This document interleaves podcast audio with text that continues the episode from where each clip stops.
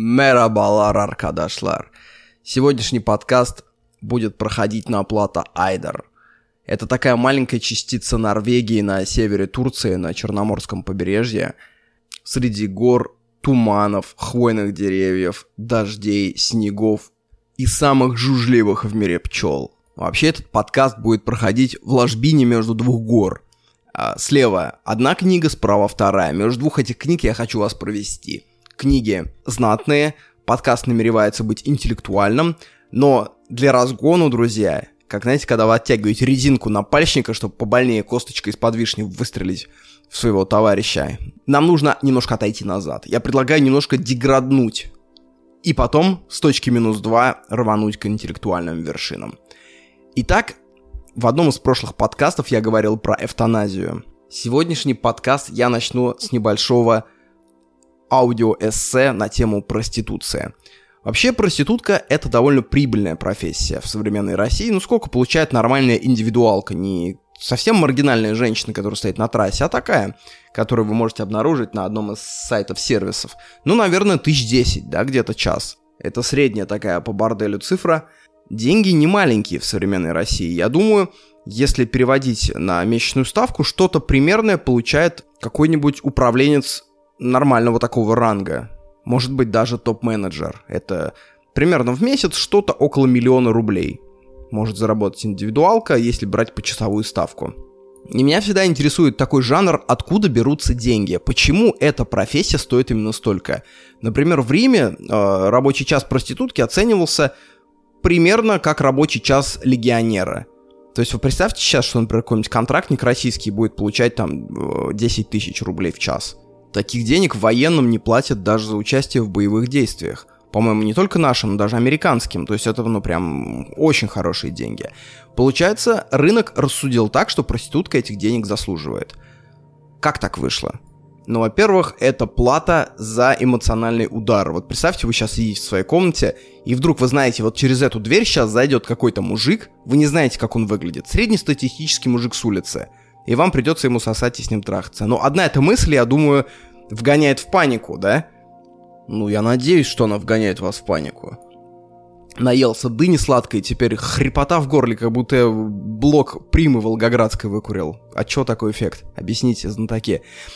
Второе – это э, социальная неблагонадежность профессии. Я думаю, если бы завтра все сказали, что проститутка – это нормально, их расценки тут же бы уменьшились раз в 10-15. Потому что э, не, не так страшно, может быть, даже траться, трахаться с дальнобойщиками, как страшно, что об этом узнают твои э, соседи. Или э, тетушки, дядюшки, знакомые твоей мамы. Это такая плата за тайну. Но опять-таки, эмоциональная крепость у каждого разная – есть такие профессии, знаете, надо ходить по домам, звонить в квартире и бабушкам продавать э, пылесосы Кирби за 200 тысяч рублей, вгоняя их в кредиты. Для меня эта профессия невыносимая на уровне э, трахаться с мужиком, который войдет в комнату. То есть это прям что-то такое за гранью. Но я знаю кучу людей, ну, не лично знаю, но знаю, что они есть, которые этой профессией успешно занимаются, спокойно ходят и зарабатывают на этом деньги. У всех разное эмоциональное состояние, разный слепок реальности. Поэтому я вполне допускаю, что есть категория женщин, которым э, секс за деньги не кажется чем-то ужасным. Для них, например, казалось бы ужасным вставать в 7 утра и ехать на маршрутке э, в офис за 30 тысяч рублей в месяц. Кстати говоря, я испытываю большую радость, что все люди все хотят разного. Раньше я это не понимал, думал, как так? Вот я, например, хочу жить в этой стране, я хочу жить таким образом жизни. А вот человек, он хочет принципиально другого. Мне казалось то, что какие мы разные и как это плохо. Сейчас я понимаю, что это хорошо. Потому что чем более мы будем распределены по желаниям, по континентам, по типу женщин, которые нам нравятся, по блюдам, которые мы хотим есть, тем э, меньше шансов, что возникнет переоценка того, чего я хочу. Но определенно точно про проституцию я могу сказать, что явление неистребимо в силу биологичности его. Есть довольно большой пласт мужчин, для которых сексуальный рынок закрыт. Заколочен крест-накрест дубовыми досками. Женщины определяют этот рынок целиком, особенно сейчас, после распада патриархальной системы, когда перестал существовать брак по договору, когда за тебя там сваты и матушка определяют, кто с кем будет спать. Я думаю, есть в популяции процент людей, которым секс недоступен, как услуга. Добровольный секс, я имею в виду Среди женщин такой процент, очевидно, меньше, потому что женщина, чтобы не вызывать сексуального желания, должна быть, ну, прям откровенно плохой. То есть, я думаю, таких по популяции, ну, процентов 5-7 женщин не имеют доступа к сексуальному рынку. То есть это прям инвалиды, это люди с терминальной стадией ожирения, это люди э, с разными видами э, болезнями неврологического характера. А среди мужчин такой процент явно больше. Потому что, ну, вы, наверное, все видели эту статистику, что Сексуально женщины заинтересованы в верхних 25-30% мужчин. То есть правила секса для мужчин и для женщин звучат действительно по-разному. Это разные игры. Обе игры с мячом, но одна футбол, а другая гандбол. У мужчин это игра э, максимально спам по всем контактам, получай э, редкие ответы и имей секс с тем, кто дал. Для женщин это уворачивайся от спама и будь аккуратна, потому что очень высок процент мужского неадеквата. То есть, условно говоря, ты можешь пойти на свидание с чуваком, он тебя может там напиздить в парке. Это разные игры. И отсюда встает очень интересный вопрос. А, морально ли вообще бравировать сексуальностью? Если ты молодая сексуальная девушка. А, во-первых, я сразу хочу сказать то, что это не является никаким, конечно, оправданием для насильников, вообще никаким. Женщина может ходить в чем ей угодно, это вопрос больше моральности. Морально ли в обществе, где, там, условно, 30% голодают, э, хвастаться показным потреблением? Конечно, ничего подобного в законе не было и не должно быть, никаких таких ограничений, но знаете, в законе нет, например, ограничений на приятное выражение лица. Но если вы будете ходить со злой мордой и не здороваться с соседями, у вас рано или поздно возникнут проблемы не юридического характера, а о том, что вам просто никто не хочет помогать, с вами не хотят иметь дело. То есть агрессия в адрес женщин, одевающихся очень сексуально, она в принципе понятна. Она исходит от аморальности, от обвинений в аморальности. И, кстати, любопытно в этой связи, что женщины по достижении какого-то возраста начинают попадать в категорию мужчин. Что я имею в виду? Например, женщина там 50 лет, среднестатистическая,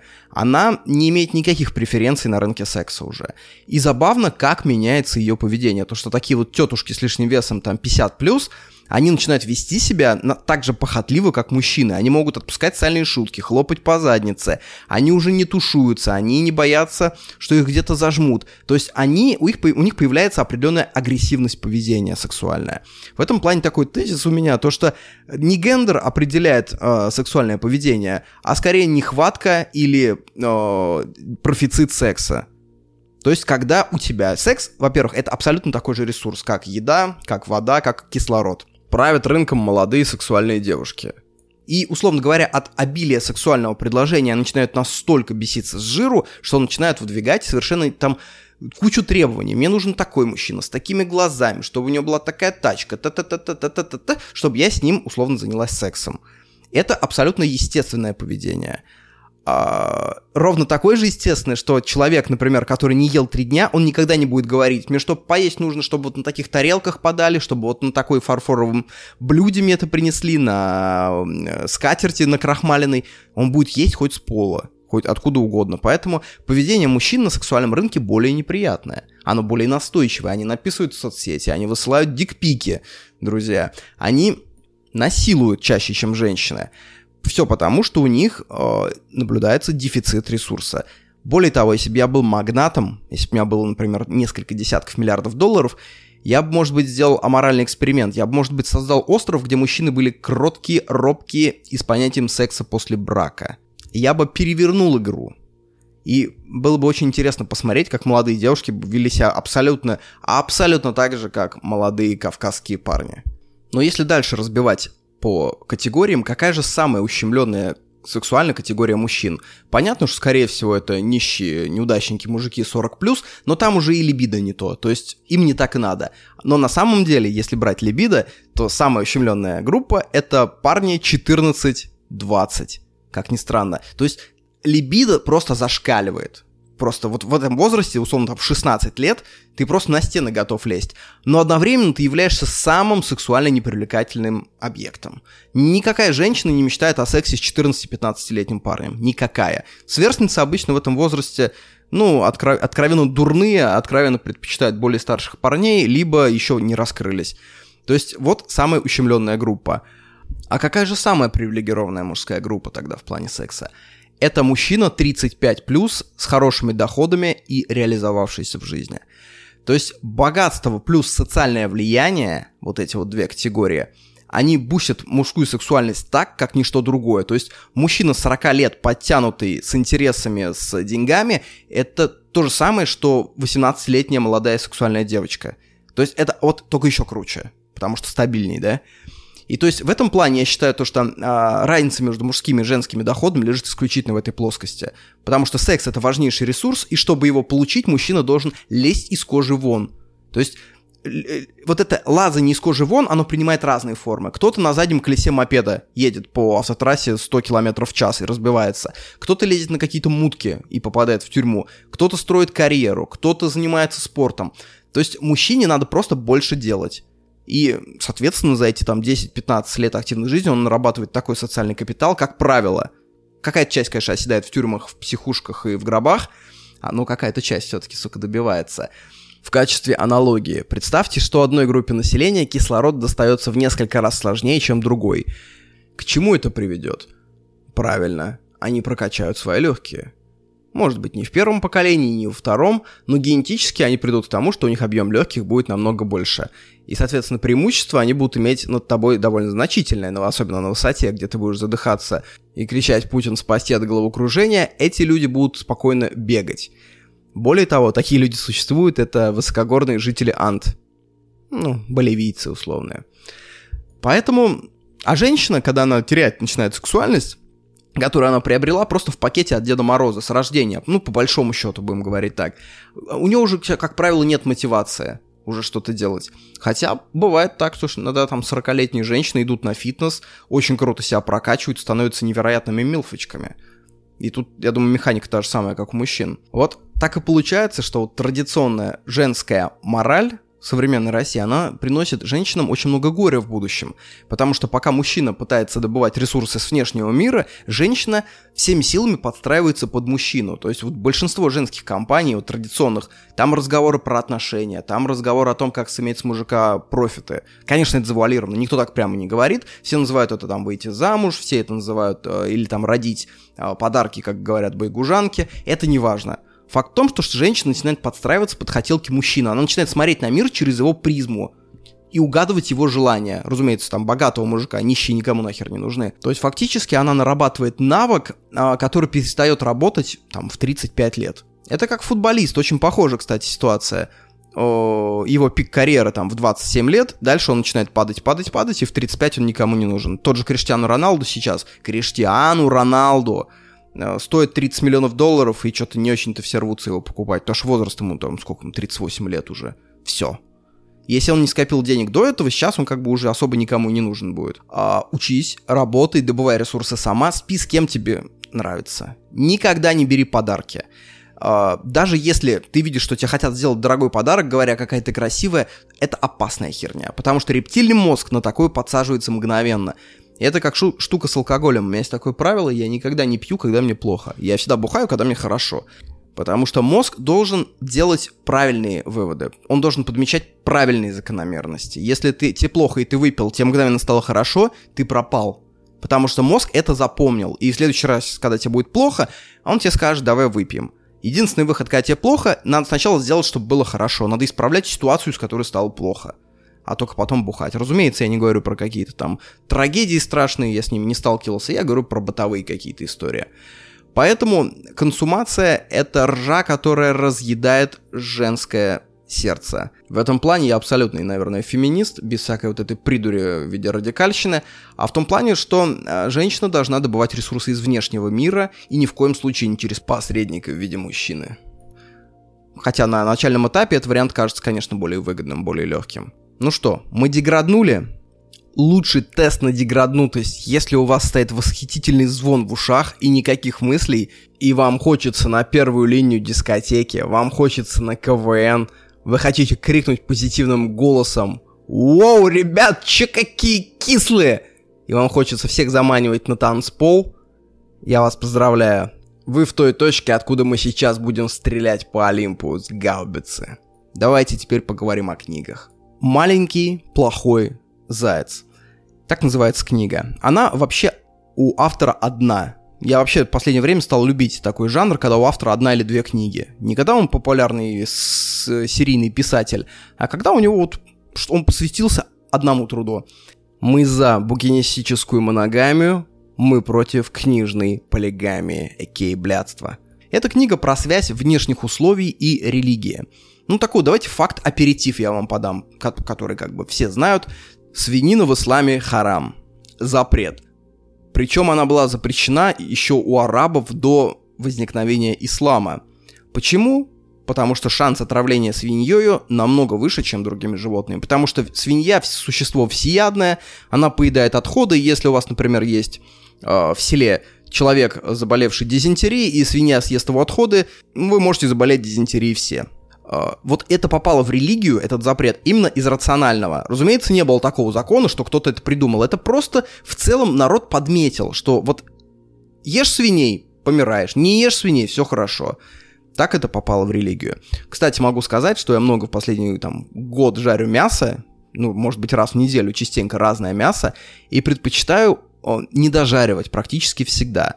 Все мясо, курицу, рыбу, баранину, говядину, все кроме свинины. Свинину никогда нельзя не дожаривать, потому что в ней обитает много всякого дерьма. В исламе, кстати, вообще интересно смотреть халяль и харам. Если углубляться, там вообще много найдешь любопытного. Есть четыре школы, они называются масхабы. Это такие, знаете, доктрины, которые трактуют ислам в мелочах. То есть в крупном они сходятся, конечно, что есть Мухаммад, есть Аллах, э, вот это вот все. Но в мелочах они сильно расходятся очень. Так вот, во всех четырех масхабах отношение к разным видам мяса разнится. Есть даже такая сводная табличка, можно посмотреть, как они относятся к какому виду мяса. Например, акула везде халяль, везде разрешено, кроме ханафийского масхаба. Лошадь же разрешена везде, кроме маликийского масхаба. Моль везде харам, кроме маликийского масхаба. Там ее статус не определен. То есть мы ждем апдейта, ждем обновления. Ящерица везде халяль, кроме ханафийского масхаба. Это же касается и змей. Ханафийский масхаб — это вся масса мусульман в Российской Федерации, кроме Чечни и Ингушетии. То есть, условно, в Казани нельзя есть ящерицу-змею, но внезапно можно есть жирафа. Если что, обращайтесь, я вам скажу, топ-3 лучшие жирафни в Казани. Там у меня есть мужичок один, э, очень хороший жирафник. Очень. Так вот, это все детский сад, потому что ислам — религия авраамическая, мы их прекрасно понимаем, они нам близки, мы близки им. Чем дальше, тем мозговзрывнее. Древние австралийцы, те, которые были до прихода британцев в Австралию, они вообще не имели понятия времени как такового. Вот у нас, смотрите, если была, например, когда-нибудь Троянская война, мы можем спорить, когда она была, в каком веке, мы можем спорить, была ли она, не была, но мы все точно сходимся в одном. Она закончилась, ее больше нет. У них вот не факт, что она закончилась. У них мифы сливаются с реальностью. То есть, представляешь, я тебе рассказываю про Курскую дугу, там, про Великую Отечественную войну, мы там обсуждаем, и мы с тобой уверены, то, что она еще идет. Это Курская дуга. То есть даже не так, мы не уверены, что она идет, нам этот вопрос не столь важен. Потому что мы, ну, в плане времени не шарим с тобой особо. Такие версии были, что в тропиках нет особых перепадов сезонов, нет там осени, зимы, поэтому э, понятие времени у них вообще разрежено. Оно не имеет такого значения. Зато у них очень развито пространство. То есть тот же австралиец, ты, он тебе скажет, у тебя на юго-юго-восточной ноге, например, жук, и ты должен мгновенно понять, где это. То есть а, в этом они схожи с современными американцами, где вот это вот везде просто иди на запад города, иди на северо-восток, едьте на северо-восток. Я думаю, как я должен узнать, где тут у тебя северо-восток? Не, чтобы сказать направо и налево. Вот у австралийцев древних то же самое. А, по сути, все их мифы — это детальное описание локаций. То есть идешь до ручья, оттуда там 500 метров до расколотого камня. Там произошло вот такое событие. И это все они напивают. То есть все их мифы это карты песен. По большому счету, такие карты дислокаций. Причем самая длинная из них 500 километров.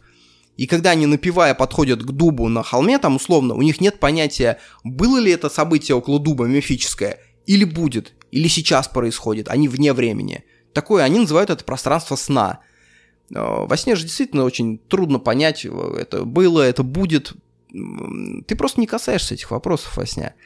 Это очень тяжело осознать, и это абсолютно неадаптируемо для европейцев. То есть все, что мы сейчас говорим, это, конечно, безмерно далеко от правды, Потому что весь мой вокабуляр, словарный аппарат, он не создан для описания таких для таких сложных понятий. Разные племена, причем, имели разные языки, но их объединял именно мотив песен. То есть они могли встретиться посреди пустыни и начать напевать друг другу. И другие тут же подхватывали и понимая, что он испытывает, и именно какой миф он сейчас рассказывает ему этой песню. И они прям переносились мозгом вот туда, там за 300 километров, где там в расщелине растет эвкалипт.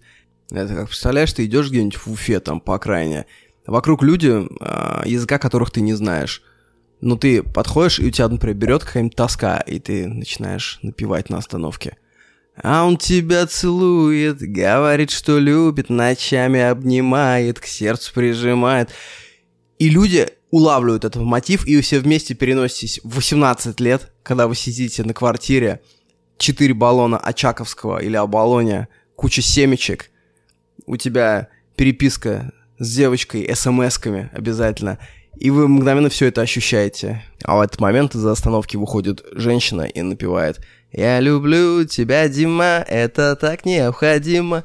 И тут же ты перемещаешься, тебе 7 лет, на завтра день ангела у маменьки, и по этому поводу шкварчат в духовке приличные куры. Пекутся овальные румяные пирожки с тремя видами начинок. С луком и яйцом, с фаршем, с яблочным вареньем. На кухне кавардак. Взрослые носятся туда-сюда обратно с блюдами на головах, как индийские набобы. Нам с котом туда хода нет. Маленьких нещадно давят в сутолоке. Бабушка, еще живая, повязанная косынкой, ваяет торт. И горе, отвлекшему ее. Но счастье тому, кому дозволят вымазать из кувшина остатки крема булочкой. Дом наполняется ароматами. Часы уж пробили 11 вечера, но никто и не думает ложиться. 11 часов раньше — это не то, что сейчас. Тогда в 9 уже неприлично было звонить на домашний. Люди спят.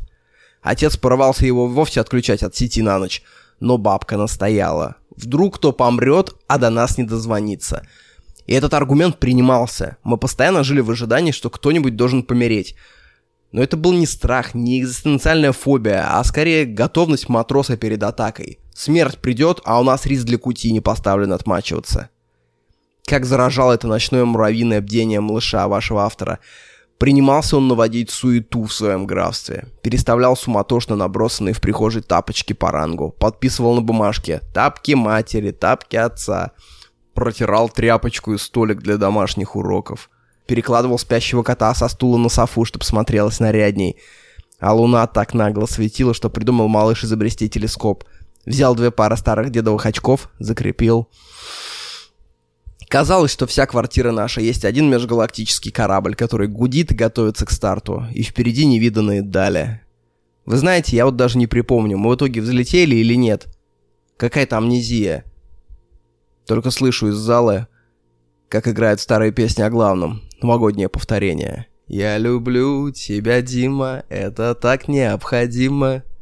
И эта квартира, она и существовала, и существует, и будет существовать. Она где-то вне вечном. Какое-то пространство, в которое всегда можно вернуться и снова посидеть, отдохнуть от сложности быта.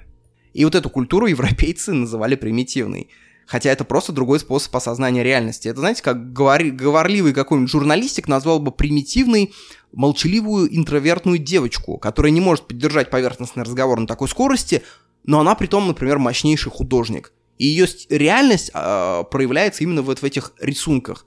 Она просто другая, но она не примитивная. Это как, знаете, концепция Арбрюта была такая, господи, в веке в 18 что ли, когда популярным неожиданно стало творчество умалишенных, дикарей, всякий примитивизм. То есть когда-то, вот в каком-то этапе европейцы начали, начали осознавать, что э, искусство это не только реализм. У нас до сих пор, мне кажется, многие люди это не осознают. То есть они там приходят к авангардистам, говорят, ну это хуйня, это я и сам могу сделать. Ну это у меня собака такой, авангард вон на диване сделала позавчера. Это как, знаете, представьте слепого, который вращается в мире визуальной культуры. Он всех будет считать примитивными. Просто потому, что он не видит того, что видят другие. А, вообще, хочу сказать, вообще, я в этом не разбираюсь, честно говоря. Я просто говорю как бы наивно, нативно. А, и для себя я понял, что есть одна великая освобождающая фраза. Звучит она как «я не знаю». Это прям взрослая фраза, я ее полюбил. недавно где-то с кем-то базарили про залоговые аукционы в 90-х в РФ. Там Чубайс обокрал народ, т.д. народу выдали ваучеры, там обменяли на водку. И я просто понимаю, чтобы разговаривать на эту тему хорошо, надо иметь глубину, надо прочитать книг минимум 10. Про плановую экономику, прекрасно понимать, как она работает. Про рыночную экономику, про э, реалии СССР 80-х, про черт знает что еще. И когда вместо этого человек стреляет какими-то готовыми блоками, вычитанными, знаете, в каких-то третисортных СМИ, которые в свою очередь были э, рождены э, журналистом, который в свою очередь услышал эти блоки от кого-то другого, это как, знаете, такой э, конвейер шлакоблоков. Это никакого отношения к знаниям не имеет. Основу я сам, конечно, знаю. Правительство взяло деньги у олигархов под залог крупных заводов. Деньги не отдали, заводы перешли олигархам по страшно заниженной стоимости. Ну, как бы и что? Эта фраза не описывает вообще никакую глубину. Это как сказать, там, Слава Морозов подошел и Юльке дал леща. Эта фраза не, не говорит о том, что Слава Морозов там мразь от морозок. То есть надо копать со всех сторон, почему это случилось-то. Можно, единственное, вы, выуживать очень такие детали, например, что э, возглавил это движение э, Потанин, тот самый. Ему тогда было 34 года, кстати, зацените. 34 года человеку. Вот это интересно. А он возглавляет приватизацию в одной из крупнейших экономик мира. Вот, кстати, э, глубину знаний можно проверять вообще задавая вопросы сквозь. Вынуждая человека как бы создавать модели изнутри. И эти модели, чтобы, знаете, как мем, есть же, где там двух собак, собачонка, сталкивают между собой, там, ебитис. Вот чтобы эти модели между собой еблис. Например, физика можно спросить, почему при испарении прямоте пола не возникает самый маленький дождик. Вопрос тупейший. Но если человек начитался физики э, в каком-нибудь научпоп журнале, он никогда на это не ответит. Потому что для этого надо иметь не готовые блоки знаний, а базу, на основе которой ты сам можешь эти блоки создавать. Очень хорошо, кстати, дети развенчивают экспертов. Очень хорошо. Потому что они задают вопросы, которые не напрашиваются. Есть еще один хороший способ проверить интеллект человека в отрыве от эрудиции, эрудизма даже. Вот я вам одно видео оставлю. Там бухает компания. Видео длится 3 минуты. Там возникает потасовка. И мне хочется с вами побеседовать на тему, что вы там увидели. Чисто такой сократовский диалог. А, когда вы посмотрите это видео, наверное, даже в следующем подкасте это будет, мы поговорим. Или никогда. Как вам насчет никогда, друзья? Хорошая, да, дата?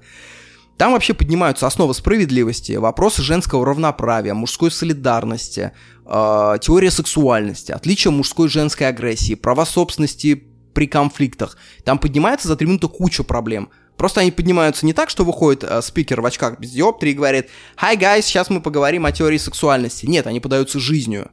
И вот за эти три минуты умный человек почерпнет очень много. И мне вот хочется э, верить, что среди вас умных людей прям дофига.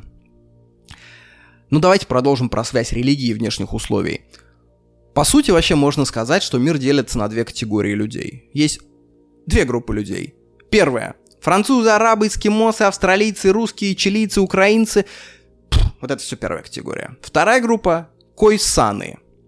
Почему так произошло? Потому что в начале эволюции лю- люди вообще разделились. Одна часть ушла на юг Африки, это кайсаны, а из всех остальных ну, собственно, развелось все остальное человечество. Они разошлись по разным закоулкам мира, там через Баренцев пролив ушли в Америку, ушли в Европу, ушли куда угодно. И стали всеми остальными. То есть кайсаны против всего остального мира. И что интересно, это э, обнаружилось в том числе в связи с вопросом инициации. Вот, ну, знаете, что такое инициация, да? Это обряд, грубо говоря, который значит смерть тебя прежнего и возрождение тебя нового. Там кому-то там клитор отрезали, кому-то губы, кто-то шел охотиться с копьем на опасного зверя какого-нибудь. Вот этот феномен инициации, он есть во всех абсолютно культурах, кроме койсанской. Это та, которая ушла. То есть можно сделать такой вывод, что человечество разделилось, ушли кайсаны, остались все остальные такие, ну все, давайте придумывать инициацию. Ну, фактически так феномен образовался так, и дальше все это разнесли. То есть, если ты хочешь изучать что-то принципиально иное, надо изучать кайсанов, потому что они прям сильно отличаются от всего остального человечества. Кстати, интересно, какая вообще у русских инициация? Я имею в виду у, конечно, не современных русских, а до индустриальной эпохи, потому что в современных нациях уже нет инициации как таковой. Э, я думаю, венчание, честно говоря. В прошлом одном из подкастов я рассказывал, насколько вообще брак был реактуализирован реактуализирован. Я вам советую послушать один из прошлых подкастов. Я там обозревал дневник а, русского крестьянина начала 20 века. И вот он прям описывает э, термины, то есть там было важно, кто где сядет. Более того, позиции назывались за столом по-разному. То есть, например, мужчины, которые ехали с э, мужской линии э, за брачной повозкой, назывались поезжане, а с женской линии называли, назывались они иначе уже. Я думаю, была инициация именно венчания. То есть после именно брака мужчину начинали воспринимать как мужчину. Ну, когда он, собственно, заводил собственное хозяйство. Как таковое. Хотя нет, вспомнил. Есть еще одна русская инициация. Это просрать половину своих накоплений из какого-нибудь финансового кризиса. Наши деды горели в 98-м на дефолте, наши отцы горели в 2008-м, мы когда только начали зарабатывать в 2014 году нас подрезало, потом в 2020 году и сейчас еще обреет. По этому поводу, господа, рекламная пауза. Сегодня я буду рекламировать БКС брокера. Это один из крупнейших частных брокеров этой волшебной страны. 27 лет на рынке, то есть пройдена инициация 98, 2008, 2014 и 2020 годов. Максимальный рейтинг надежности ААА по версии национального рейтингового агентства NRA и номер один по объему сделок на московской бирже. Предложение таково. Если уж у тебя остались какие-то копеечки, если ты еще не спустил в трубу гробовые деньги, или может быть у тебя недавно была свадьба и тебе в конверте преподнесли бакшиш, кстати, у моих родственников была абсолютно чудная история на свадьбе. Они получили, ну, там, 20-30 конвертов, из них треть содержала в себе всего лишь открытки с 1 мая, с 9 мая и никаких денег. Ну так вот, если у тебя осталось что-то в рублях, наверное, лучший способ сейчас с этим распорядиться – это купить какие-то активы. Потому что в рублях инфляция страшная, в долларах она тоже чудовищная. Рынок недвижимости, как детский мыльный пузырь, вот-вот лопнет. Деньги девать по факту некуда. Можно, конечно, вложиться в хорошую гончую или борзую, но сейчас хороших собак на рынке вообще нет, все смели. Поэтому на безысходности лучше всего прикупить на низах акций. Сейчас они упали, можно прикупить и забыть. Я говорю про акции крупных компаний, может какой-нибудь Норникель, Газпром, МТС. Ну, чай не Иран, не Северная Корея. Есть крупные компании, которые наверняка будут и через 20, через 30 лет тут работать. Как я уже говорил, можно распечатать пароль от э, личного аккаунта брокера на бумажке, замотать ее в полиэтилен и залить в бетон дорожку до туалета на даче. И потом лет через 30 сломать кувалдой, вытащить и посмотреть, что там, как они отросли. До конца лета БКС отменяет комиссию на покупку акций и на покупку валюты. Самое время залетать, брать. Ссылочка в описании этого видео или подкаста. Не могу не рассказать, у меня сейчас котенок топочет по мне. Котенок научился топотать как это происходит? Он подходит, прикрывает глаза, ловит негу и топочет мне голый живот лапами. При этом зубами он постоянно тыкается в область пупка и пытается ухватить сосок. То есть он думает, что это такая большая, страшная, правда, лысая какая-то кошка, у которой должны быть соски и немножко молока. Это так прям мило. Ладно, продолжаем. Вот вопрос. Вот как вы думаете, что лучше? Подвиг в войне или каннибализм? Нет, тут думать нечего, у меня это риторический вопрос. Маори, полинезийцы, это там, где Океания сейчас, за Австралией вот эти все Таити, вот э, Соломоновы острова, вот это вот все, они там обитали. Они поедали людей, то есть у них прям в этих культурах был развит каннибализм. Почему? Знаете, что их отличает от всех остальных? Потому что в их фауне практически не было животного белка. И источник животного белка там только один – это человек брат наш. Войны их все были обоснованы именно этим. То есть это в каком-то смысле война за выживание. Разумеется, опять-таки, никто не принимал этого решения, что ребята, мы в сложной ситуации, у нас не хватает животного белка B12 в жопе, давайте съедим там Антоху. Нет. Просто как-то эволюционно к этому пришло, что кто ест мясо, они становятся сильнее, могущественнее, кто не ест мясо, они дряхлеют и их в итоге съедают. Обвинять в каннибализме полинезийцев – это как обвинять бедного, почему он не покупает фермерских кур за две с половой из дорогого магазина, где которые бегают по ферме, слушают э, музыку Чайковского и умирают от э, внезапного укола, а берет курицу с фабрики за 250 рублей, где их держат в узких клетушках в э, абсолютном кошмаре. Можно ли за это обвинять бедных, у которого зарплата там 15 тысяч рублей? Ну, как бы либо ты выживаешь, либо сраная курица. Ну, все выбирают как бы себя. Мы тоже добываем белок на страданиях. Только у нас для этого есть животные. Наше благородство стоит исключительно на фартухе обладать такими животными. Нам повезло. То есть не мы какие-то особенные, что у нас нет каннибализма. Мы просто можем поймать э, существо, которое мы дегуманизировали, свели до уровня мяса. Я напомню, в прошлом подкасте я говорил, что э, животные в древнем мире, доисторическом, не считались низшими существами. То есть тот же лев, он не стоял ниже человека. Это абсолютно новая как бы позиция. И те же маори, кстати, в 19 веке, когда уже были контакты с европейцами, они очень удивлялись и возмущались наполеоновскими войнами, потому что кучу людей угробили просто так. Сколько там? 500 тысяч человек убили. Ну, это же много, вы столько не съедите. То есть мы смотрим на мир из нашего узкого слепка. Наши войны ведутся из-за воображаемых сообществ, нации.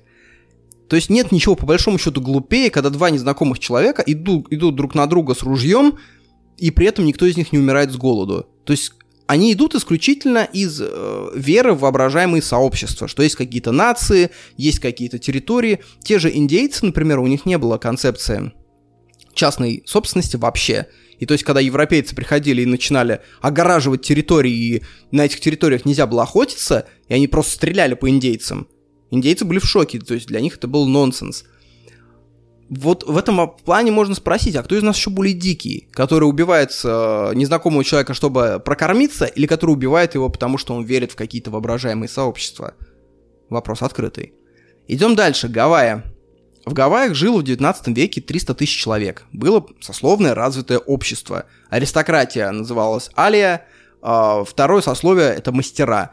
И они, их называли кахунами. И что уникально, в, в кахунах, в мастерах были жрецы — то есть священники фактически воспринимались как мастера религиозных дел, как тот же резчик по камню или рисовальщик атласов. То есть это прям уникально, потому что везде в мире жрецы были высшим сословием. Там жрецы были просто ремесленником, как сейчас психотерапевт какой-то. То есть никто же его не воспринимает как высшее сословие, которое имеет доступ к тайнам душевным. Нет, это просто хороший мастер. И в этом плане даже европейские общества они опережали, потому что э, еще в 19 веке у нас там кто? Военная аристократия, всякое купечество, а тут мастера. Ну ведь я считаю абсолютно правильно ставить на второе место, а то и на первое людей дела. Людей-мастеров, которые там умеют делать что-то уникальное, что другой человек повторить не сможет очень быстро. То есть такая меритократия здорового человека. Или взять остров Пасхи. Это же абсолютно Эдем на земле был огромные черепахи, дельфины, тропические леса, море птиц, фруктов. Все это длилось до тех пор, пока в раннее средневековье туда не прибыли полинезийцы. Они начали вести себя прям разнузданно. Экологический кутеж начали. Пользовались ресурсами вовсю, жгли костры, э, строили огромное количество лодок. Самое главное, завезли крыс, которые поели всех птиц. В итоге за там 100-200 лет они довели этот остров до состояния пустыня. Знакомый кейс, да? Есть сейчас на, на планете одно такое племя. И так появились табу. Вот вообще слово табу мы неправильно употребляем. Вообще считается, что табу это что-то мерзкое, что ты делать не будешь. На самом деле табу это что-то священное, что ты делать не будешь. То есть, когда ты говоришь, у меня есть сексуальное табу, это не, это не значит, что ты не делаешь какую-то гадость. Это наоборот, ты что-то настолько любишь, что не делаешь это часто.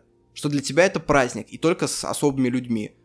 То есть у меня там, там например, кто-нибудь там, девочка говорит, у меня сексуальное табу — это связывание, потому что связывали меня два раза в жизни. Бывший муж и, например, там начальница, когда я отчет не сдала. Вот для нее это прям эпохальные события, для нее это табу. Так вот, у полинезийцев с острова Пасхи были табу в плане рыбы. А рыбу можно было есть несколько месяцев в году только. Остальное время ей давали время не реститься. Более того, когда пришла эпоха голода, у них исчезли определенные боги за эти там 200 лет. Исчез бог Тане, бог плодородия. Появились другие боги. В этом плане лучшее, что можно сказать про религиоведение, это фразу «И создал человек Бога по...» Ну, что ты царапаешь, а? Да видишь, я умные вещи рассказываю. Вот ты пиздюк, а? Вот ты пиздюк, а? Круглый весь, мохнатый. Не могу, прям нос мокрый, глаза блестящие, как бусинки. На куницу похож на какую-то, вырывается. А как кушать ты в руки идешь, да? Дай-ка я тебя укушу за нос. Хороший мокрый зверь. Люблю таких. Так вот, создал человек Бога по своему образу и подобию, потому что мы целиком и полностью создаем своих богов, свою религию. И когда изучаешь, условно, Ветхий Завет, ты не про Бога читаешь. Ты смотришь на моральный слепок семитских народов, скотоводов бронзового века. Вот как они представляли себе мораль. Вот и все. Больше в этом ничего нет. Это уникальный способ изучить историю нравов. Так вот, на острове Пасхи появилась интересная традиция – последний побег. То есть в отчаянии люди хватали плод и удирали в никуда. То есть они как будто где-то на генетическом уровне помнили о том, что есть земля полная птиц, полная дельфинов, пол, полная рыбы. И в год до 800 человек уходили в море в никуда. Конечно, скорее всего, они все тонули, потому что, ну, вы видели остров Пасхи вообще, где находится? Но есть легенда, ходят легенды о том, что они уходят куда-то в предзакатный мир таким образом и находят какие-то другие острова. Ну, вот так вот было до 20 века. Про Кука в этой книге абсолютно мощнейший пассаж. Того Кука, которого съел Высоцкий. На самом деле это прям миф, миф, миф. Вот сейчас я просто расскажу про Кука, вы будете знать больше, чем 99% людей. На самом деле Кук приехал не к дикарям. История там абсолютно детективная, можно прям снять фильм, не ошибешься. Он приехал в сложное сословное общество на уровне тогдашнего европейского 18 века.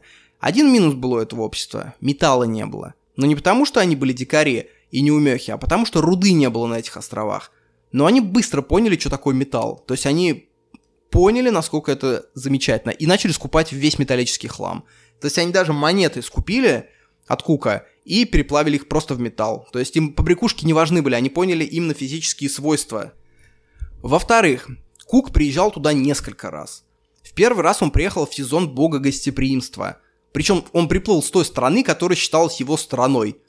Это прям совпадение, которое вот ему прям подфартило. И поэтому жрецы этого культа первую поездку ему прям благоволили. Дали кучу еды, встретили как гостей, а организовали ему море секса. В той культуре женщин не считали собственностью. А, во второй раз он приехал в сезон бога войны. В той культуре вообще полинезийской а, психология людей сильно зависела от сезона. То есть в один сезон ты проявляешь свои одни качества, а в другой другие. Например, в сезон бога гостеприимства правит один культ жрецов, во второй сезон бога войны правит другой культ жрецов.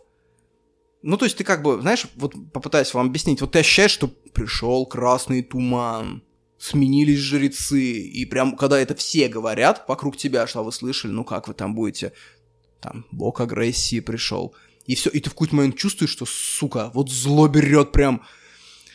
На самом деле у нас все то же самое. Я помню, я читал книгу, и меня прям осенило, что один и тот же человек у нас может 31 декабря начать говорить людям приятные вещи на улицах, поздравления, ничего не изменилось в его жизни. Просто пришла пора бога гостеприимства. И все. Причем там 12 января он, скорее всего, на этих же людей посмотрит волком. Ну, соответственно, аборигены были позлее. Они начали воровать шлюпки.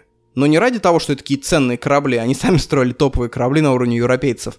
Им просто нужны были гвозди, которые в этих шлюпках были. Опять-таки из-за металла. Кук отправил матросов, чтобы вернуть свои шлюпки. Матросов там напиздили. Тогда Кук разозлился он решил украсть их одного из аристократов, э, ну, чтобы наказать, э, высечь батогами на корабле. А там же было сословное общество. И матросы были далеко не высшая каста, и трогать алиев, аристократов, им было нельзя руками. А у Кука в голове такая колониальная прошивка, типа мы белые, мы британцы, мы однозначно выше. Но это представьте, какой-нибудь там негр возьмет британскую королеву лапать начнет. Ну, убили Кука. Чё, убили. Причем, конечно, не съели. То есть еды там никакой не было, ели только четвертую касту.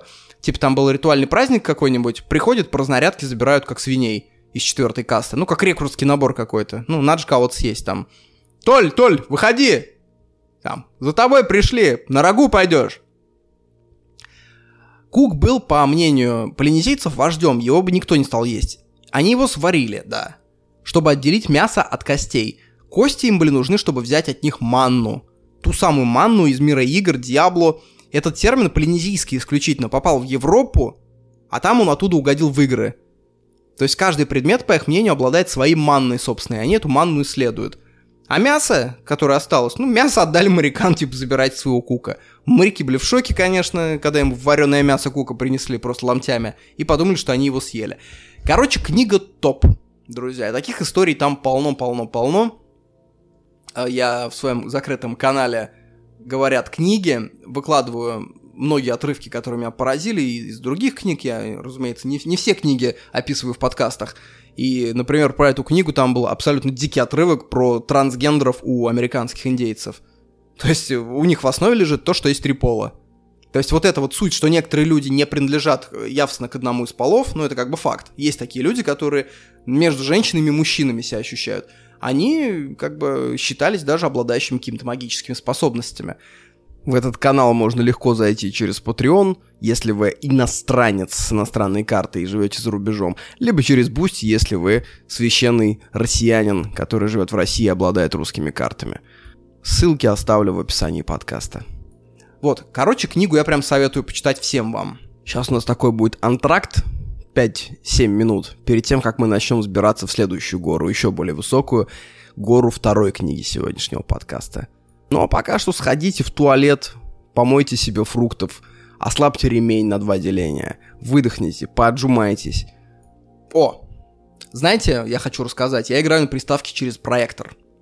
Плюсы вообще два. Первое, кто не играл на экране 2 на полтора метра, тот вообще жизни не жил. То есть я вам не засчитываю предыдущие годы гейминга. Второй это естественный ограничитель. Днем из-за света играть не круто, ну такой блеклый немножко свет, и это такая заглушка от дурака. Потому что нехер днем играть. Днем надо выходить на улицу, добиваться успеха на пыльной улице или работать. Вот я обожаю такие ограничения, такие ограничилки, знаете, которые стоят и экономят твою силу воли, потому что сила воли очень сильно тратит энергию. И я очень не люблю напрягать силу воли, я люблю, чтобы само собой это делалось. Пытался играть в Diablo Immortal, тошно, тошно, друзья. Причем даже, знаете, не из-за доната слож... Э, тошно, что там тебя вынуждают тратить много денег. Игра сама пропахла СДВГ, знаете, вот этим вот мельтешением контентным. В тарелку тебе наваливают контент, как в американской жральне, с мазиком, с усилителем вкуса, все такое жирное. Вот сотни всяких цветных камней, всякие повторяющиеся действия типа данжей, а уби, убей одного монстра 20 раз, чтобы прокачаться и идти дальше. Какая-то кислотная мультяшность, картонные диалоги, сотни персонажей. Души нет. Игра из себя делает дурака. Вот я понял, вся эта механика типа сложная. Она нужна исключительно для одного. Для того, чтобы подсадить тебя на дофамин. То есть, если ты не хочешь бегать 10 раз в одну локацию, тебе придется донатить. Причем устроено так, что э, нужно условно 10 камней для этого. 8 ты найдешь, и не хватит двух. Ах, какая жаль. Ай, куплю. Беда не в том, что есть донат. Беда в том, что тобой управляют и ведут тебя по всей линии, знаете, как девку пикапер разводит потрахаться. Вот обидно ощущать себя вот этой девкой. То ли дело Diablo 2 из 2001 года. играю как умалишенный за друида. Вообще, вопрос гендеров это как вопрос классов в Диабло. На самом деле, женщины и мужчины, на мой взгляд, примерно равноправны. То есть, э, неравенство возможностей, оно не идет из пола, оно идет больше из гражданства, из э, генов, полученных при рождении. Вот это есть настоящее преимущество. А пол, ну, это как два класса в Диабло, как я уже говорил. Какая-нибудь волшебница и варвар. Волшебница очень здорово стреляет издалека, но в ближнем бою гибнет. Варвар очень хорош в ближнем бою, но когда слишком много соперников, они его облепляют, и в дальнем бою он им ничего сделать не может. Вот мужчины и женщины это то же самое. У женщин есть свои бонусы и есть свои уязвимые черты. У мужчин то же самое. Есть бонусы, есть уязвимые черты. И ты когда рождаешься в каком-то классе, ты такой, ты должен, по идее, обучиться пользоваться своими преимуществами, а свои минусы нивелировать. Вот. Но нельзя, наверное, делать так, по-хорошему, что ты говоришь, слушайте, вот у меня есть эти ограничения, я их не хочу, чтобы они были. Я хочу, чтобы у меня были бонусы моего класса, но при этом, чтобы минусов моего класса у меня не было. Это уже какая-то попытка взломать игру, э, сломать вообще всю механику. Ну чё, антракт кончился, переходим ко второй книге. Ко второй скале сегодняшнего выпуска. Книга про Александра Македонского за авторством австрийского ученого Фрица Шахермайера. Глыба. там что-то 1200 страниц, прям исключительно про Македонского. Начинает он там с прадеда Македонского рассказывать, чтобы обрисовать вообще, в какой ситуации развивалась, вообще родилась личность Македонского. Вопрос такой, вот как вы думаете, кто самый знаменитый человек вообще на планете, в истории?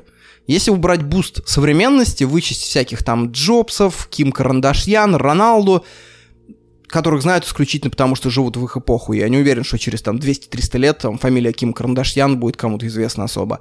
Кто самый знаменитый человек в мире? Вот, кстати, может быть и Александр Македонский как раз. Э, Шахермайер написал, опять-таки, одну книгу в жизни, практически. И она вот про Александра Македонского. Вначале читалось тяжело, но потом я вошел, у меня такой принцип, вот я читаю 10% книги, если не заходят, ну, я перестаю читать. Я таких книг уже штуки, там, 4 за месяц я бросил, дропнул до 10%. Конечно, эту книгу надо читать с Википедии и с Google картами. Разумеется, Википедия, чтобы гуглить второстепенные фамилии, второстепенные события, которые он произносит, а Google карты, чтобы следить, как этот поход проходил, собственно, через какие точки. Я знаю, что большинство из вас эту книгу не прочитает, потому что она, хоть и написана блестящим, прекрасным, стилизованным художественным языком, но все равно она может быть слишком подробна. Не все фанаты Александра Македонского, но давайте хотя бы вы послушаете об этой книге. Македонский жил примерно в 330-х годах до нашей эры. Это до Клеопатры, до Цезаря. В Риме тогда была скромная республика, одна из э, стран, ничем особо не выдающаяся. Вообще большинство людей скажет, что Александр вообще прославился тем, что куда-то зачем-то шел, с кем-то воевал, что-то там завоевывал. Все. Больше, мне кажется, большинство людей, то есть про Македонского ничего особо не скажут. На самом деле Македонский сделал очень много революционных вещей, почему его, собственно, помнят. Много же был завоевателей на самом деле. В одной из Сирийской империи они там завоевывали пачками эти территории, но почему-то их именно особо не помнит никто. Македонский — это человек, который закончил конфликт персов и греков, хотя он сам греком не был. Это человек, кто начал глобализацию. Это был первый, по большому счету, наднациональный правитель — Христос через 300 лет скажет, нет Иудея, нет Эллина для меня, в том плане, что есть просто человек. Македонский за 350 лет до этого начал это реализовывать. Он дошел до Инда, до реки Инд, это Южный Пакистан, ну, по сути, Индия. Тогда, по тогдашнему миру, это как сейчас улететь на Марс и там воевать с марсианами. Вот честное слово. Потому что в Айкумене, в обитаемом мире, никакой Индии, конечно, не было. То есть это страна сказки – никто не представлял, как она выглядит, никто не представлял вообще, с какой стороны там океан. То есть где-то понимали, что с юга есть какой-то океан, да. Но очень плохо понимали, э, как, например, к этому относится Аравия саудовская. А, справа она лежит, слева, снизу, насколько далеко. То есть это образ абсолютно, э, область грез. Вообще, наверное, интересный опыт жить в мире, э, о котором ты ничего не знаешь, да. Мы тут рождаемся, условно говоря, уже с ложкой во рту в золотой, мы как бы представляем, вот тут Австралия, вот тут Уругвай, вот тут Парагвай, вот тут такие течения. Нас поэтому как-то мы относимся к этому так по-бытовому, знаете, с налетом повседневности. А ведь представь, что ты живешь в мире, ну, то есть ты вот живешь, знаешь свой город, район, знаешь, что там есть какие-то города, а больше ты ничего про не знаешь про мир. Ну, ты реально не знаешь, что будет, если ты будешь идти в этом направлении. Я думаю, это сильно мотивирует. Потому что тот же Александр, у него была цель а, открыть весь мир по большому счету. Мир в то время вообще представляли как? Что есть такая полоска узкая от Гибралтаров до Индии, от Испании до Индии, умеренной полосы. И там живут люди. Умеренная полоса тогда, что смешно, это Средиземный пояс, Египет, вот это все. А, есть арктические области над ней, там никто не живет, кроме варваров, и там происходят всякие невероятные вещи. И есть южная область, где температура такая, что вода кипит. То есть там жизни нет в этих областях. И надо, по сути, разведать вот эту узкую полоску больше мира не существует. То есть, если бы он, наверное, узнал, что мир намного больше, он бы потерял мотивацию. Это, кстати, прикольно, как незнание иногда дает нам больше мотивации, потому что мы не оцениваем реальный масштаб. Александр Македонский был мажором. Начнем с этого. Он был сыном великого полководца и политика Филиппа, Филиппа Македонского, если можно так сказать. То есть начал он не с нуля. Если кто хочет сказать вам насчет проповедовать, что Александр Македонский это человек, который сделал себя сам, нет, он родился с золотой ложкой в зубах, как уже говорили. Он получил блестящее образование, лучшее в мире, а его учи- учителем был Аристотель. Причем Аристотель был звездой уже тогда. Это такой общегреческая суперзвезда. Вот как мы говорили, Ким Карандашьян сейчас, а тогда был Аристотель. Он, что в нем интересного, он всегда во всем сомневался и искал истину. То есть Александр это оценил. И они вместе на своих уроках как бы беседовали, ища истину. Тогда образование было построено несколько иначе. Это не была муштра, это не был бубнеж, зубнеж, как это называется, зубрилова, как это было уже в позднее европейское время. То есть 14-летний мальчик и 43-летний суперстар-философ сидели вместе и отыскивали вопросы. Конечно, э, Аристотель его вел, как-то где-то э, наводил какими-то вопросами, где-то что-то. Это все к вопросу о силе «я не знаю». Когда ты говоришь «я что-то не знаю», это очень сильная фраза, которая заслуживает уважения. Тогдашние македонцы — это не совсем греки. Это горные варвары. Конечно, своим краешком они принадлежат к эллинскому миру, но это не полноценные греки. Однако они неожиданно лет 400 до нашей эры начали рулить в греческой политике. И вот этот Филипп, он берет и организовывает Каримский союз против персов. Персы тогда — это гигантская империя на Востоке, которая постоянно хочет, ну, растоптать, откусить кусок Греции. Персы — это типичные азиаты, это культ царя, это взяточничество, кумовство, непотизм. Греки — это зачатки Европы, такие демократия, маленькие полисы, ну и, соответственно, персы как бы побогаче, побольше, посильнее. И образовался Каримский союз. Его задача была оборонить греков от персов. Э, Филипп сделал прям очень много для этого, но Александр сделал еще больше. Во-первых, Александр, когда пришел к власти в 18 лет, он первым делом перерезал всех наследников по мужской линии, чтобы наверняка, чтобы никаких вопросов. Во всех сражениях он всегда был в первых рядах. Кучу крепостей он э, брал первым, просто банально на веревке поднимался прям первый. То есть был случай где-то э, уже в Бактрии, был случай, это уже нынешний Узбекистан, когда они брали какую-то крепость, он с тремя македонцами был заброшен на одну из башен, и там около 20 минут оборонялся против всего войска. То есть это звучит как штамп из тупого голливудского фильма, но ему там, их потом начали обстреливать, они заняли э, узкий проход, и, соответственно, там только один на один к ним мог подойти э, любой другой противник, поэтому их не скинули. Но их начали обстреливать из лука, они закрылись щитами, но все равно македонскому там пробили легкое, он чуть не умер, это без антибиотиков, я напомню. Представьте себе, в антибиотиках в жарком кли- климате юга Узбекистана тебя пробивают легкое, и ты выживаешь.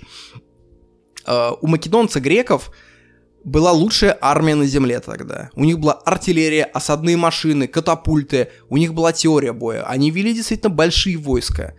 То есть, э, когда у них была армия 50-60 тысяч человек, это считалось, ну, ничем таким невероятным. То есть, я напомню, в Европе Такое только, по-моему, в 16-17 веке достигли таких армий. То есть вся история Европы это по большому счету намного меньше войск, чем были у, Маки- у Македонского, там 300 лет до нашей эры. У него было все, у него авиации только ему не хватало, и разведки. Но он был гений в том плане, что он моментально считывал рельеф, диспозицию, принимал очень крутые решения. То есть Прикинь, тебя вот забрасывают с армией в какую-то гористую местность, и ты должен моментально сориентироваться, где взять какой перевал, чтобы пройти за область, которая находится там 200 километров от тебя. Притом ты никогда там не был, из разведки у тебя там э, только данные там пяти местных жителей перепуганных, которые там с трудом по-гречески говорят. И вот он всегда практически принимал гениальное решение. Это не э, мнение каких-то прихлебателей его, пропагандистов, это в среднем мнение науки, рассчитанное из среднего арифметического из всех книг, которые о нем писали, а воспоминания, дневники, причем как его недруги, так и други, то есть мнение такое взвешенное. Тогда вообще в войне еще не было стратегии толком. Тогда была такая рыцарская философия. Выходит войско на войско, и погнали друг на друга. Все. А он уже тогда делил фланги, использовал разные типы войск, типа там э, гоплитов, э, там этих своих гитайров, э, приближенных к нему. То есть он прямо разрезал, он знал, что вот засадной, засадный полк пойдет с той стороны, вот тут от гора, она прекрасно помогает. Тогда люди к этому, вот особенно азиаты, были вообще не способны. Для них это было всегда магия когда ты готовишься воевать, и тут у тебя где-то перед тобой появляется неожиданно пару полков э, конницы тяжелой. И ты, и ты все. И ты горишь просто нахер.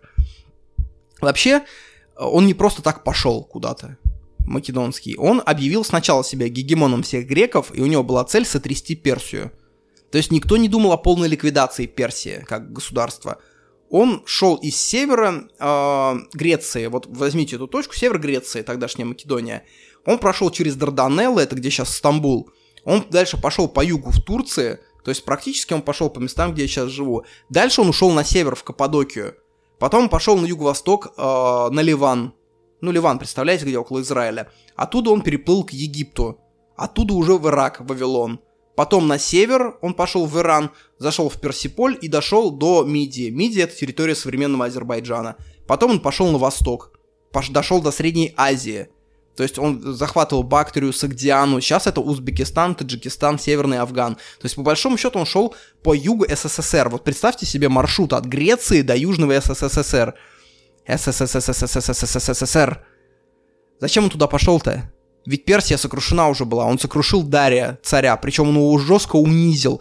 То есть Дарий, он был рыцарем персидским, то есть который должен биться лицом к лицу. Но когда армия Македонского сокрушала его защиту, и Александр врывался в его ставку, Дарий бежал в ужасе. То есть э, Александра реально боялись тогдашние все. То есть он усмирял все дикие племена, он усмирил скифов, он усмирил... То есть память об Александре на самом деле хранится в куче просто легенд, если даже ты возьмешь какие-то там азиатские, чуть ли не монгольские племена какие-то. То есть везде помнят эту белокурую бестию, которая просто пришла и всем надавала пиздов. Он же основывал еще города при этом. Одних Александрий он, по-моему, штук 15 основал. Одна из Александрий, причем, была основана в Афганистане, в Индии, на юге э, Советского Союза. Вот представьте, докуда человек дошел. Ну так вот, так зачем он пошел дальше туда, когда он сокрушил Персидскую империю? Он выполнил план и перевыполнил план. Никто не понимал. Тут знаете, как в дешевом сиквеле получилось, или игре? Вот первая часть, убиваешь главного злодея, персидского царя Дария, ну типа надо же продать вторую часть, и ты начинаешь выдумать, ммм, против кого Македонский будет воевать? О, давайте возьмем пару генералов невзрачных из первой серии и сделаем их главными злодеями. Ну так и вышло там пару генералов из э, армии Дария захватили какие-то дальние провинции, типа там Сагдиана, Бактрия, еще раз говорю, это типа Узбекистана, Таджикистана. Он их оттуда выкурил всех.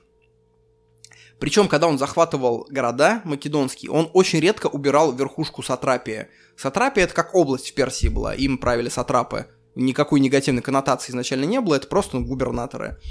Всех начальников оставляли, короче. Немцы то же самое делали при оккупации Советского Союза я, помните, книгу в тот раз советовал, там я забыл сказать одну очень классную деталь. Немцы вообще редко, когда убирали коммунистическую верхушку области. То есть они как бы, все думали, они идут и будут большевиков убивать, а зачастую они все это оставляли, всю номенклатуру. Просто им меняли флаг с советского на, на, на нацистский, и все. И они также прекрасно правили.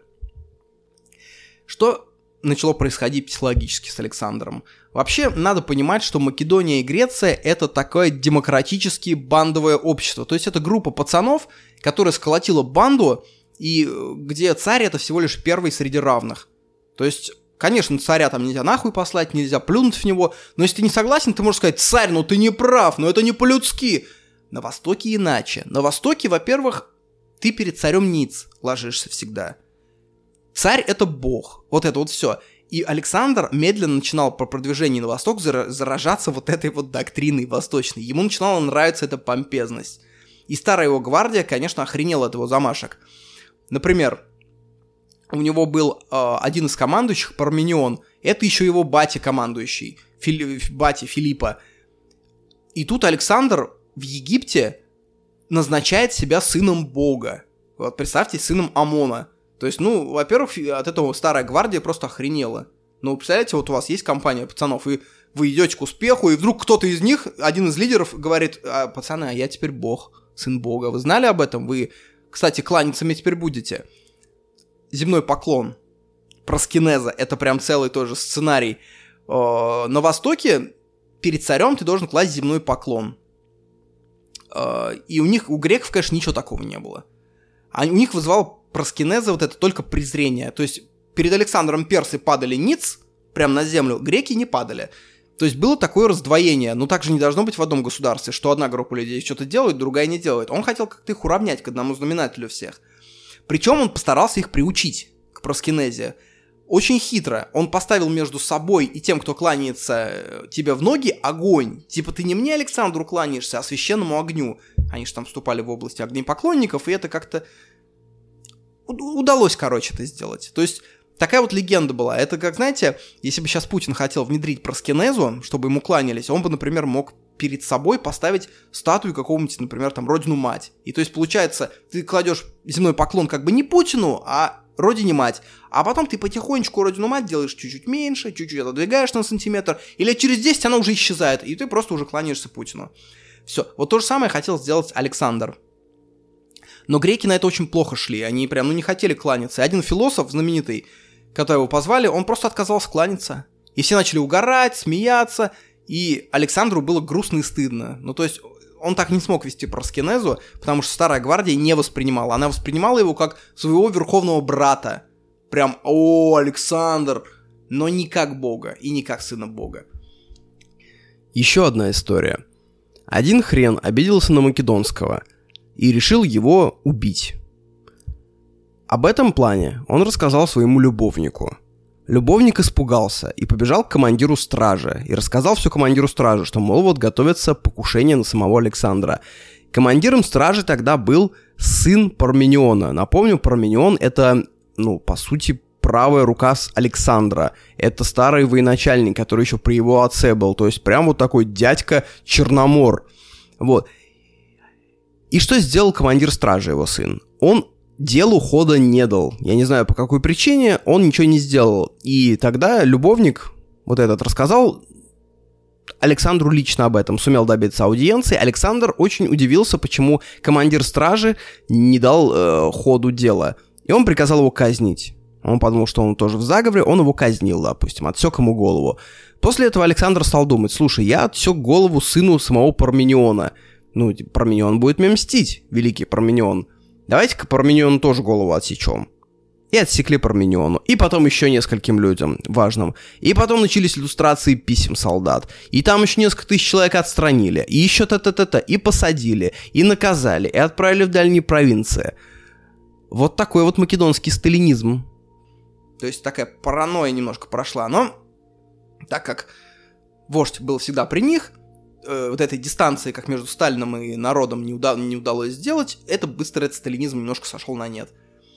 Вообще, кстати, интересно, что все вот великие завоеватели, очень много, они из какой-то маленькой народности, но действовали от как бы под эгидой большой нации, забыв про свою мелкую народность. Вот Александр, он был македонцем, но по рождению, но он никогда не уповал на македонский национализм. То есть для него это слишком мелко. Он мыслил сначала как грек себя, потом вообще как представитель империи, которая завязана только на нем.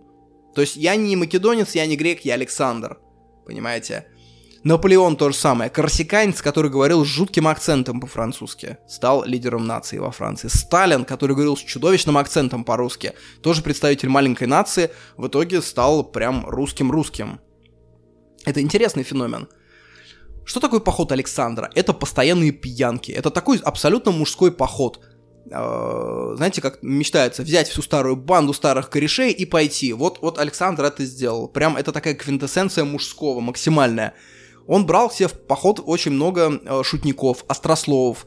Причем, когда он завоевывал какую-то область, он и их юмористов брал. Ну, то есть, чтобы они тоже сидели, шуты. То есть, сидит старая гвардия, сидят приколисты, сидят там, э, шлюх на, на, наберут, бухает весело, не могу. Такой международный комедий-клаб. Был еще институт пажей у него, но это чистая эпоха того времени. То есть они набирают юнцов лет по 15, они им чистят оружие, моют их, да, то есть самому им оценение, дают еду, накладывают, а они, наоборот, о них заботятся. То есть у Александра были пажи, он их там поучал, ну и потрахивал, конечно. Не без этого. Время такое было. Вот. А дальше прям история, которая могла случиться и на обычной русской попойке, но случилась у Александра Македонского. Был такой полководец Гитайра, э, звался Клит. Гитара — это рыцари македонские. Клит. Он спас Александра в начале кампании в одном из, в одном из сражений. Ну, просто оттащил его с поля боя, когда он был ранен. И на вечеринке уже там через много лет, уже когда Александр другой, уже великий царь, вавилонский, македонский, э, персидский, на вечеринке какой-то грек-юморист начинает читать глумливые стихи про одну из битв, где погибло много македонцев. Ну, как вот Хованский про Нордост. Ну, типа, такая ирония, понимаете, пост-ирония. И этот Клит кричит, типа, ты что творишь? Воу! Александр говорит, тихо, тихо, тихо, говорит, ты чё, какой трус? И тут Клит спылил. Он говорит, нет ли трусость, Александр, сделала тебя царем? Не тогда ли ты на поле боя чуть не пал из-за такого труса, как я, и я тебя вытаскивал? Теперь ты просишься сыном к богу Амону, отрекаешься от отца Филиппа. Александр такой, ты чё, говорит, ты чё погнал? Клит ему говорит, лучше бы я погнал, чем видеть, как македонян лупят медийцы кнутами за нарушения, и как твои персидские одежды вызывают возбуждение у персов, они кланяются тебе ниц. Тебе самому-то это нравится? Александр поворачивается к грекам, которые сидят около него, и говорит так громко. «Да, лучше среди зверей пировать, чем среди нас, македонцев, да?» Греки такие, ну, притихли-то, а что ты ответишь? Ничего не ответишь. И тут как бы, ну, все, вроде потихонечку все завязывается, но нет, Клит пьяный кричит ему со своего угла.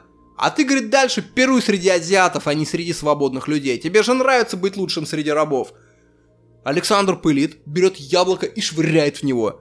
И ищет нож чтобы, ну, зарезать. А ножа нет. И тут его окружили свои Александра, чтобы он просто херни не натворил. А Александр переклинило в этот момент. Он подумал, что это заговор. Нож украли, и сейчас его эти зарежут. Его переклинило, он пьяный еще. И он начал звать стражу. Кричит трубачу, бей тревогу всеобщую. Трубач что-то замедлил, и Александр начал его пиздить просто. Ну, прям конкретно класть его э, лицом в бетон. Выставили Клита подышать этого. Ну, Клит вышел подышать, но как-то он надышался как-то не так. И пошел снова к Александру, пробрался к нему через какой-то ход в комнату, в шатер к нему, миновав стражу, и начал ему кричать уже в комнате стихи Евр... Еврипида о тиранах, о том, что тиран есть вред и убийство тирана угодно богам. Александр хватает копье и колет Клита, своего старого друга, соратника, одного из первых, с кем он пошел из Македонии. И тут же Александр, понимая, что он натворил, берет, представляет копье к себе, чтобы заколоть себя, но его оттаскивают. Вот такая вот история. Абсолютно могла случиться на любой пьянке. По факту он в Индии-то не был. Он дошел до территории сегодняшнего Пакистана, южного. Но он столкнулся с тропиками. Он столкнулся с отливами, с йогами и аскетами. Он был безумно заинтересован в этой культуре. Это же абсолютно не эллинская и даже не азиатская культура Индия. Это уже другая вселенная. То есть любой кто был в Индии из вас, он знает то, что Индия это вселенная, это не страна. То же самое, как Китай. Китай это не страна, это вселенная. И было такое ощущение, что Македонский немножко потерялся в этой индийской культуре, потому что он, он не находил точку опоры, он не знал, как с этими людьми беседовать. Настолько у них был разный фундамент уже. Хотя его армия была лучшей в мире. Он всех бил, он все сковывал в империю. Но в Индии он почувствовал себя растерянным. Когда он столкнулся с глубиной вот этих вот йогов и аскетов, он не понимал их. То есть он безумно интересовался, но он не мог наладить какие-то мосты. Он не понимал, на каких основаниях они готовы стать частью империи. В 325 году до нашей эры, возвращаясь из похода в Индию, Александр Македонский пересек пустынные районы Гидроссии. Это уже что-то близкое к нынешней Аравии. Вот этот переход сухопутный, он, как сказал, он говорит, флот пойдет около моря, вдоль берега, а мы пойдем пешком по пустыне. И вот в этой пустыне он потерял три четверти своих солдат. Больше, чем во всех предыдущих сражениях вместе взятыми. А он постоянно искал национальную идеологию. Нации, конечно, там не было, там был сплав греков, финикийцев, македонян, бактрийцев, перцев, сагдианцев, арийцев. Там миллион было просто вот этих народностей. Сначала месть была простая, мы мстим персам. Потом у него была идеология, что мы повторяем подвиги Геракла. Когда он дошел до Индии, до тут Геракл не доходил, он придумал то, что тут был Дионис, то есть, э, по преданиям, Дионис откуда-то оттуда. То есть, он постоянно искал национальную идеологию. Он хотел вообще сковать все в единую империю, в торговую, и связать Восток и Запад. В этом он, конечно, предвосхитил свое время, э, ну, прям очень надолго. Очень надолго, потому что эта идея, по сути, вот родилась уже сейчас. Это сейчас все говорят о том, что мы должны быть частью одной империи, одним человечеством, одним землянством. Он себя мыслил так поправками определенными, но был. Но была проблема, не хватало связи. Сейчас у нас есть связь. Тогда не было связи. Царь уходил из каких-то областей, и многие годы его никто и не видел. А он был ведь как клей империи, он все связывал. Это как, прикиньте, вот был бы у нас Путин, и если ты его вживую не видел, ты больше Путина не видел никогда. Я думаю, возникли бы вопросы у людей, типа, а почему мы вот все собрались, а кто такой Путин? Поэтому Путин постоянно по телеку, потому что народ должен видеть вождя. 12 лет шел поход. Примера такому размаху не было ни до, ни после. Просто, э, если вы посмотрите карту, если вы посмотрите, как он встряхнул мир, как он перемешал вот это, знаете, в одно блюдо, в, одну, в один чан намешали все эти нации, все эти вот тут народности, он просто как палкой их все перемешал. Сколько он сделал для глобализации, это уникальная, конечно. Могучая книга.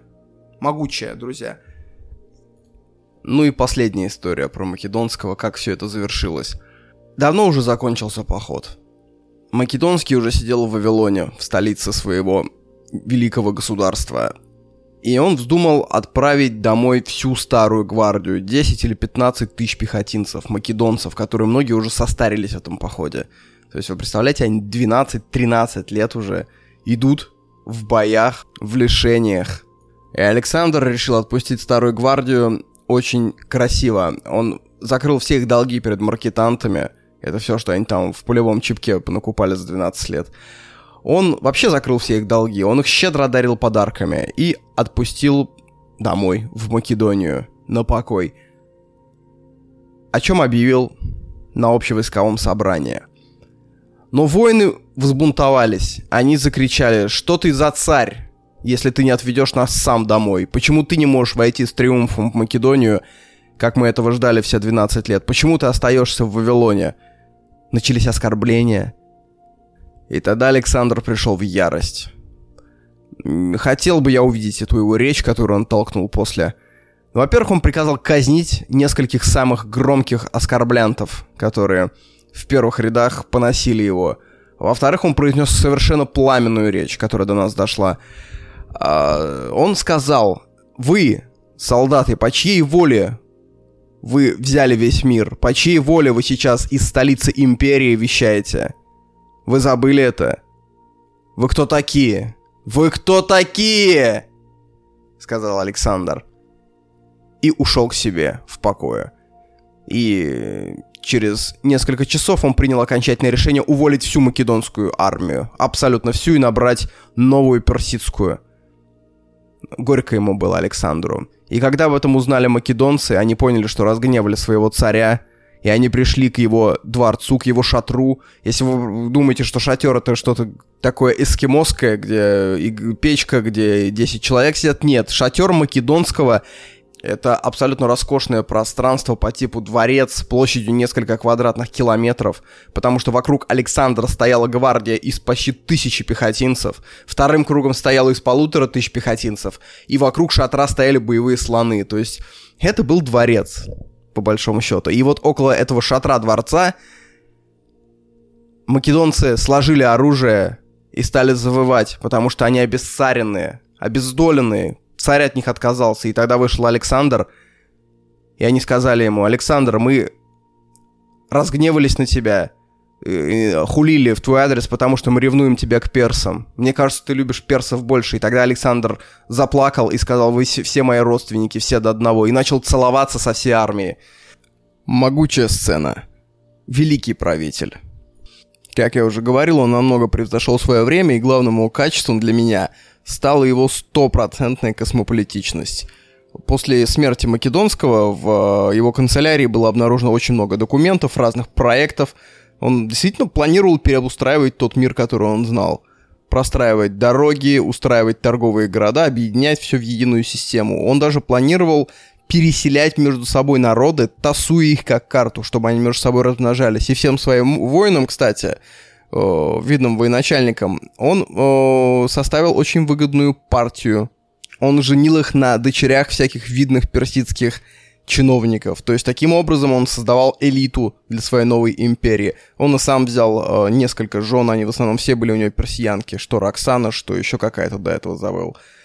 В общем, сравните, еще в 20 веке у нас был топорный такой вот арийский нацизм Гитлера, вот это все почвенничество, которое было в 19 веке, насколько это все примитивно по сравнению с широким мышлением Александра – для которого вся эта межнациональная борьба есть абсолютная чепуха и копошение детей в детском садике. Слушайте, время уже почти час двадцать. Хронометраж зашкаливает, сказано уже многое. Пять уголовных статей, 9 оргазмов, 15 инсайтов. Друзья, давайте увидимся в конце июля на следующем подкасте. Всем пока.